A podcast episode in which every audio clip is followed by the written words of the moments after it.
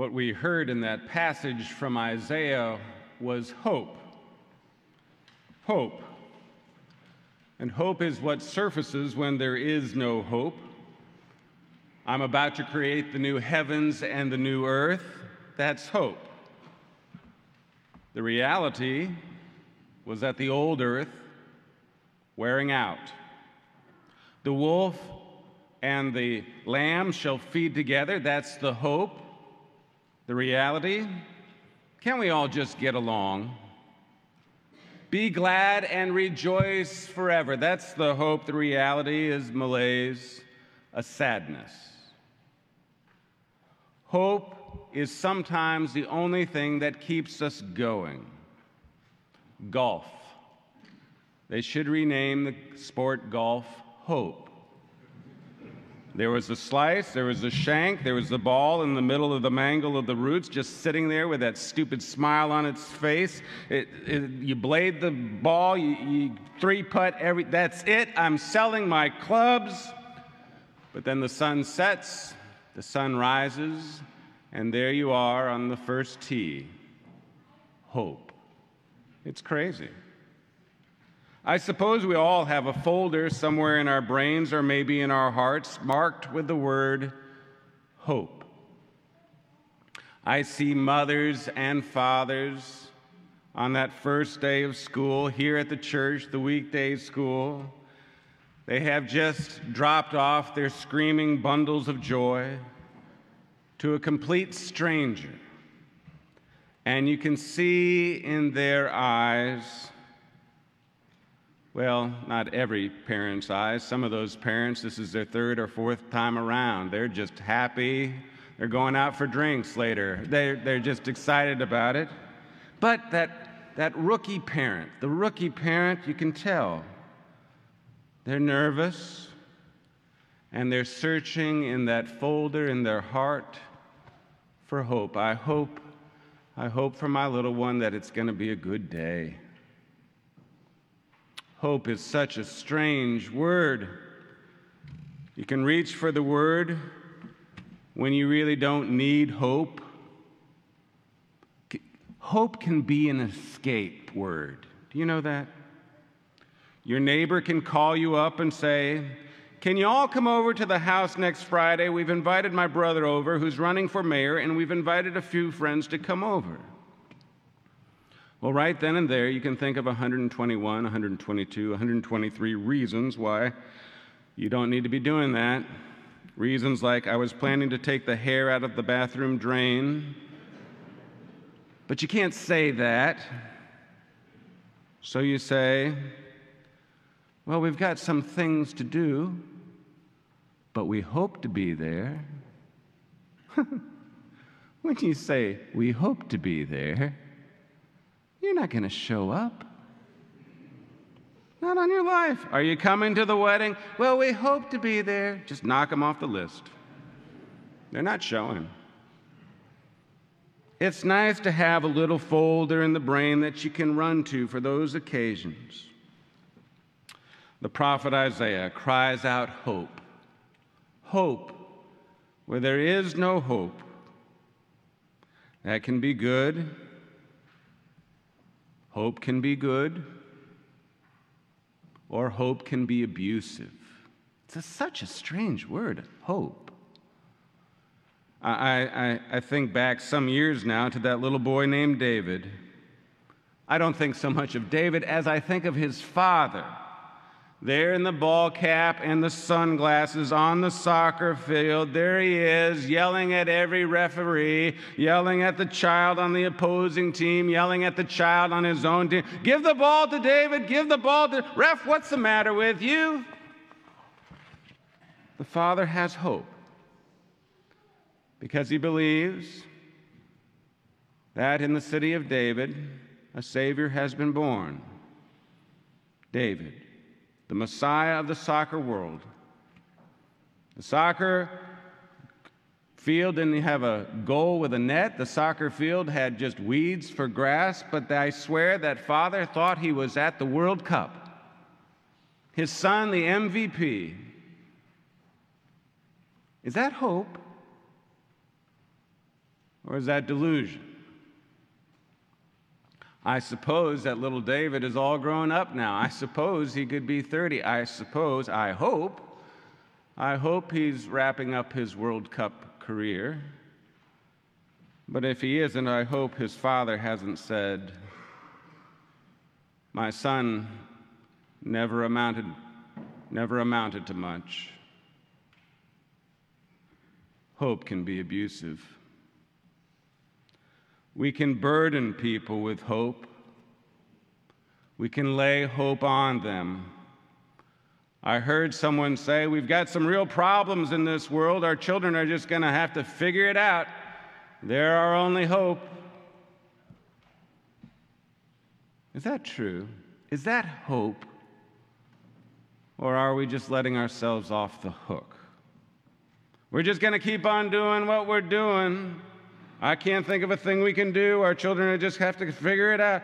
I wonder, I wonder if generations have put that burden on the next generation and on the next generation, on the next generation.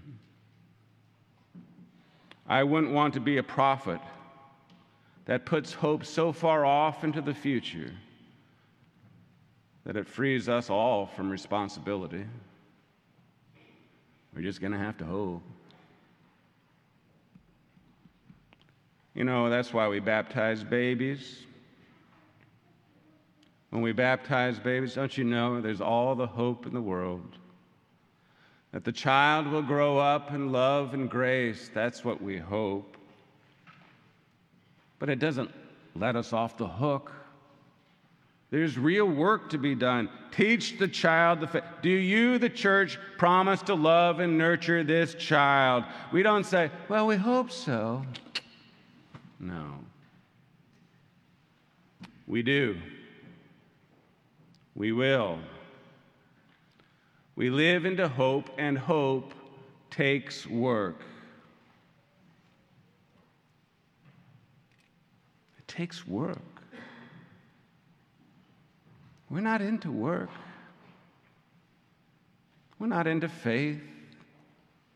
We're not into hope. I, I just had it pointed out to me that there are license plates in Tennessee now. I, I, don't know if you noticed that. Some of them have In God We Trust on it, some of them don't. Don't look at my plate. I guess I messed up. I don't have In God We Trust on my plate. But if you do, what does it mean? What does it matter? It takes a little belief to make it work. You can't be cursing in traffic when you got in God we trust on your plate. You can't be yelling at your neighbor if in God we trust. The world can't be all about you if in God we trust. Because trust me, time and time again, God shows up in the least of these. God shows up in some of the most, well, some of the most least trustworthy people. Why, they say, they say that one on the cross between the two thieves. Do you know what they say about him? They say he's the Son of God. I know God. I trust God. Let me tell you that the one on that trash heap is in God.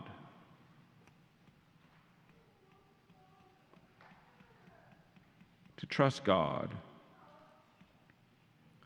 you have to have hope. And hope is what you have when you don't have anything else. And you can look at that hope and say, well, that's the stupidest thing in the world. I have no hope. Or you can look at hope and say, that's it. That's it. That's exactly what I need. I have hope. I met a man who came to the end of his life. He was on his deathbed when I met him. Well, that's not true. I met him before he was on the deathbed, but we were just exchanging pleasantries here and there throughout time. But then I really met him. I met him on his deathbed. Here was a man who accomplished everything in his life he ever set out to do and much more, a very successful man. He was in my church, but aside from a check every once in a while, he wasn't really in the church. You know, some people write out a check to the church so that they can have, well, they can have the place for their daughter's wedding.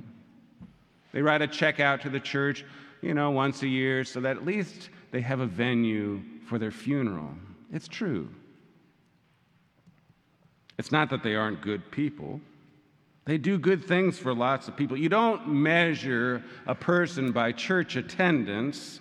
So let's stop saying, Where do you attend church? Let's start saying, Where and how do you worship God? Now, that's an interesting question. I'm curious how it is you have your hope in God, your trust in God. If you answer that question, maybe your answer will help me. Maybe it'll be a hope for me. Anyway, I digress. End of his life, a good man, but scared to death of death. And why not? Who knows anything about death?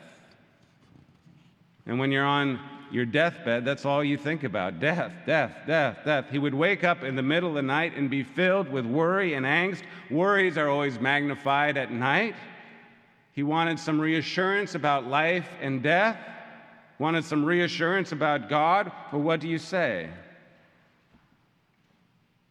Well, you can come up with some doctrine to say. Amazing grace, how sweet the sound that saved a wretch like me. Do you believe that? You know, you can say that a thousand times at night until you believe it. Can you believe that? He knew the words, he loved the song. And yet, at the middle of the night, he wanted more than that. He wanted an answer, he wanted hope. So I said, I'd switch the subject. I didn't say I switched the subject. God said to me, switch the subject. And so I said to the man, Tell me about your parents. And you should have seen his face. It just transformed the room right then and there. He just talked about a a father who is so very gentle, a kind man, a bruised reed he will not break, a dimly burning wick he would not quench, just a kind and gentle man. You could see it on his face, the love for his father. He talked about a mother who just pushed him and hoped for him. And, and, and, and the reason why he is who he is is well, it's because of mom. And his whole face had transformed the room. It wasn't a, a room of death, it was a room of, of life. And so I, I, I switched the subject again. Well, I didn't switch the subject, God switched the subject. I said, Tonight, when you wake up in the middle of the night, I want you to do what you just did for me. I want you to think about your mom. And I want you to think about your dad. I want you to think of every story you can think of, memory on memory, and I guarantee you, God's love, God's future, God's hope is in all of that. And peace peace fell upon that man right there. God's peace. You know, life, life can just take the life right out of you. Maybe you've felt that in recent years. Maybe you felt it all your life, and that's why you're here. I know people people, people, people, people, people who are fighting depression, anxiety. I've thought a bit about that myself. Never experienced that before. And here I am a pastor. If anyone knows about hope, it's a pastor. But I can tell you this that in the darkest time, I did not want to look too closely at hope.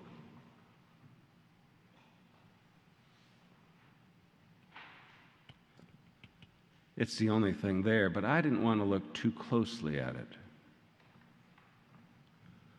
for fear that it might disappoint, that it wouldn't mean a thing,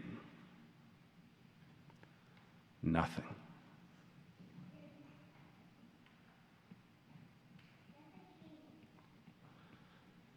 Some people, well, some women,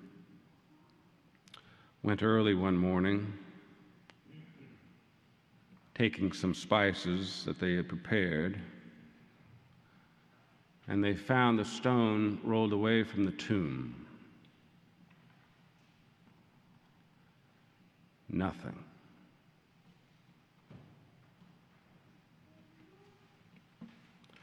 And we had hoped.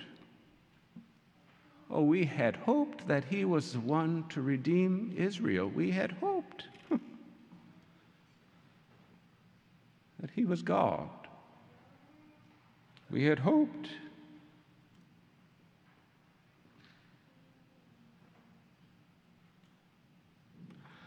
And then one said to another, and then another, and then another, and another, and another, and another, and another, and another, and another. They said, He's alive.